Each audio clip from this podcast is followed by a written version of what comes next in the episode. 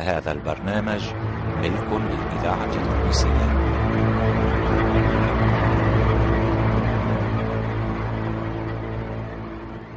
الإذاعة التونسية تقدم محمد المصمودي في دور الحاجب قيتون.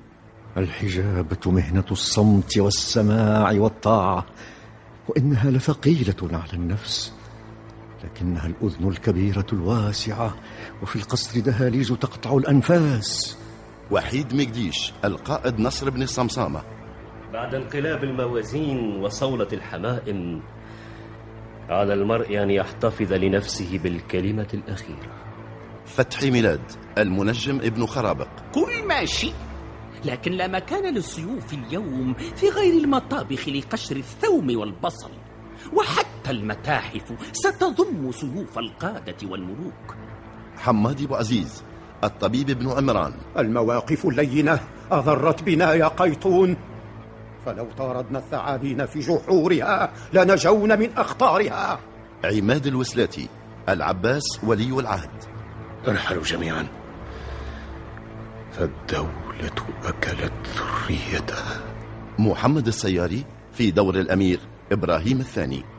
من يتهمني بالظلم؟ يغفل أن سياسة الملك لعبة ابتدعها غيري ولست مضطرا لإنهائها. هذه الشخصيات تصنع أحداث مسلسل إبراهيم الثاني.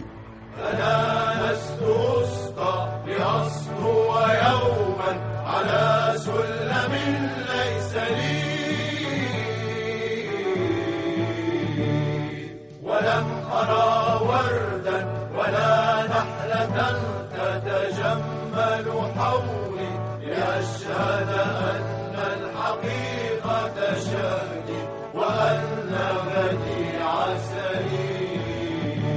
إبراهيم الثاني نص. علي دب إخراج محمد السياري. أنا لست أسقى لأسطو يوما على سلم ليس لي.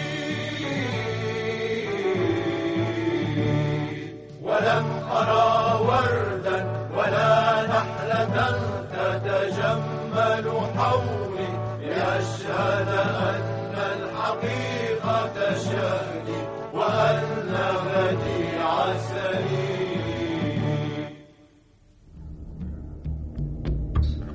كيف حال مولاي؟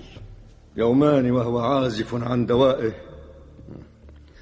وما حال النجوم في سمائك اليوم يا ابن خرابق؟ رعود رعود وزوابع ورؤية معتمة وعواصف قادمة. العواصف لا تحطم إلا الشجر الكبير وأنا وقيتون من نبات الأرض. هل أفهم أن مولاي ظل كما كان قبل زيارة الأخيرة؟ اسمع لا تبالغ في تقديم الدواء فالنفس شفافة تسبح في رحاب الجسم فإذا غمرتها العقاقير نفرت واختلت الحواس. حسنا يا ابن خرابق إذا فكرت في امتهان الطب فانزل من سمائك وسر بين الناس.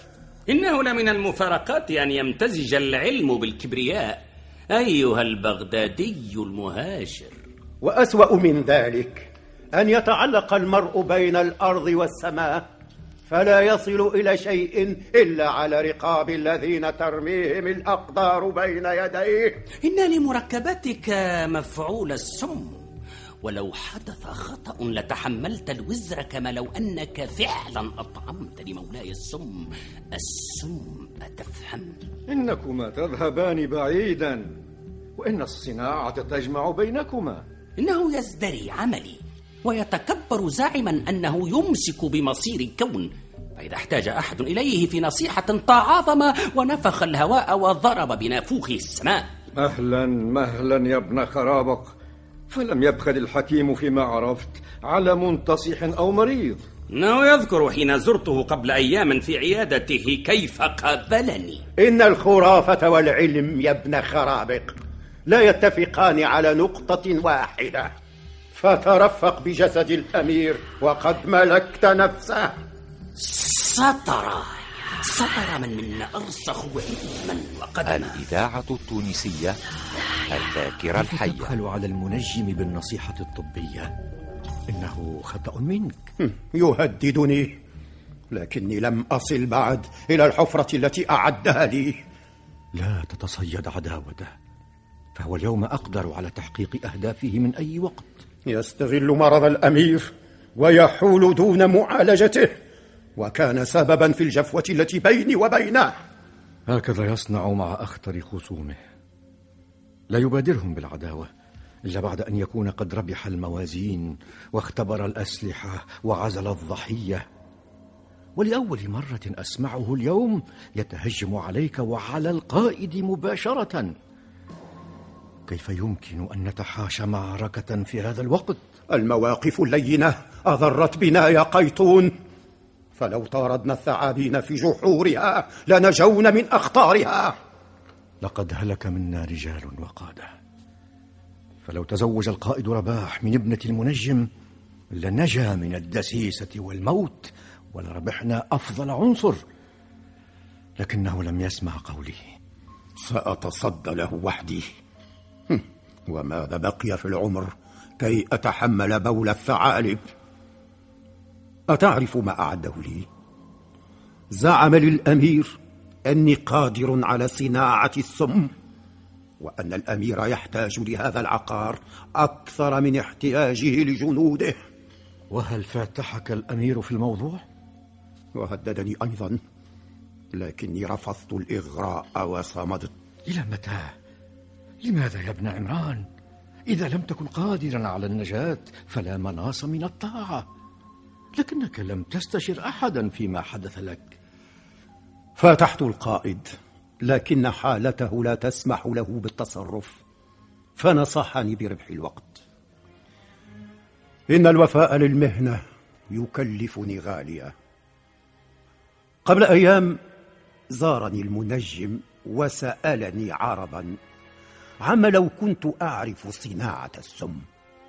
لم أتفطن لما يريد فقلت إنها صناعة قذرة. ولا تغيب أسرارها عن الطبيب الماهر. وأضفت لكن شرف المهنة يحول بيني وبينها. فالذي ينقذ النفوس لا يتعهد بإتلافها. ثم سألني عما لو طلب مني أحد له دالة علي أن أصنع له هذه المادة. فتفطنت لما يسعى إليه. ورجوته الرفق بشيخوختي. لكني كنت كمن يسلم إصبعه لحية ويترجاها الرفق. وهكذا وصلني طلب رسمي من الأمير وساءت علاقتي به وبدأ يرفض علاجي ويتعمد إذلالي. واشترط ألا أقابله حتى أعلم المنجم سر الصناعة. ابن خرابق يتعلم صناعة السم؟ وقتها نكون قد ركبنا للأفعى أنيابا إضافية يا ابن عمران رتب نفسك لكافة الاحتمالات إلى أي حد ستصمد؟ إن شيخوختي لا تتحمل دفعة واحدة لكني وزعت كتبي على تلاميذي وإن روحي الآن لا تذوب على سيف راشد الأسود أية مفارقة هذه؟ وهل يقوى راشد الجلاد على الإساءة إليك؟ وقد عالجت ساقه من دمل هددها بالبتر لولاك. وهل نحمل راشد مسؤولية الرؤوس التي قطعها ما أسوأ أن يكون الإنسان في وضع لا يستطيع الدفاع عن نفسه. إن المنجم يهاجم بأسلحة ثبت مفعولها ولا يضرب إلا إذا وثق من النتيجة. إنك ستعرض شيخوختك لاختبار عسير. لكن بقاءك يتوقف على فهم الواقع والتعامل معه بحذر. هذا تفكير العقلاء. إنني أشعر نحوك بالذنب يا ابن عمران. وأراني عاجزا عن تقديم العون. فنحن جميعا في وضع متشابه. قبل تسعة عشر عاما على ما أذكر بدأ المرض يداهم الأمير. في نوبات متباعدة. وسمعنا بك من أشهر الأطباء في علاج الهم والوسواس والشك والخطرفة وضعف الذاكرة. الإذاعة التونسية كنت بارزا بين المؤتمن على ذاكرة الوطن. وأرسلني الأمير في سفارة لبغداد ومعي راحلة وألف مثقال. وكتاب بخط يده يتعهد فيه بإرجاعك متى شئت. وبعد مفاوضات وضمانات قبلت المجيء. لكنك نلت من قلوب الناس في أرض إفريقية أضعاف ما تركته ببغداد وقصدك الطلاب والمرضى من بلاد الأندلس والسودان وممالك الصحراء وبذلت جهدا في رعاية الأمير. ولولا علاجك لكان الوضع أسوأ.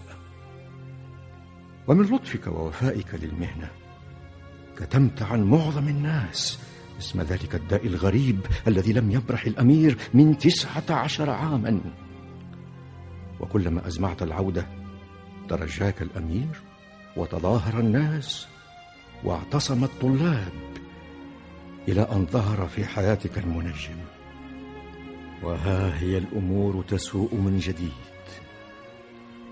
لكني يا ابن عمران أستحلفك بشرف المهنة أن تذكر لي اسم هذا الداء الغريب. إنه المليخوليا ها؟ المليخوليا إنه مرض السوداء. اكتئاب وغم وشك دائم وضرب من الوسواس والخطرفة والمواقف المتضاربة والانهيار المفاجئ.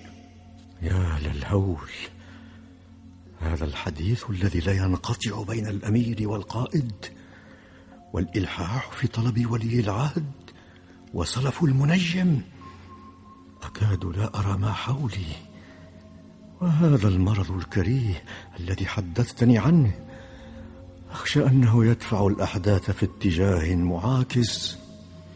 هل ناولت الدواء للأمير؟ من خمسة أيام رفض دواءك. وقال إنه يزيد الجسم فشلا وذبولا. إذا لم يتناول الدواء أسبوعا فلن نستطيع بعدها إنقاذه. فليكن. ما دام يريد ذلك. أنت لا تدرك ما سيحدث. إنه سيهلك إنه سيهلك كل من حوله من حوله إلى اللقاء في الحلقة القادمة من مسلسل إبراهيم الثاني. أنا لست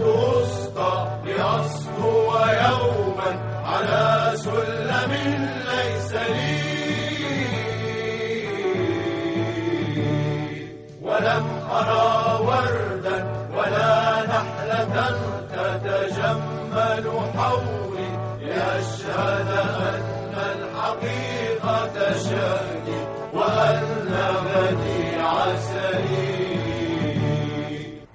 شارك في التمثيل نبيلة بالشيخ علي بن سالم فاطمة الحسناوي وسلاح العمدوني.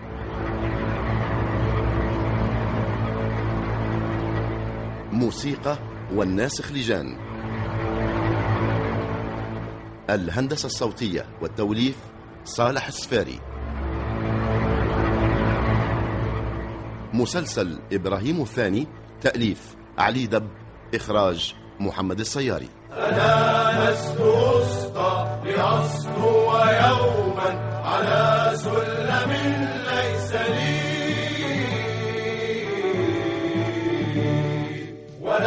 أرى وردا ولا نحلة تتجمل حولي لأشهد أن الحقيقة شهدي وأن غدي عسلي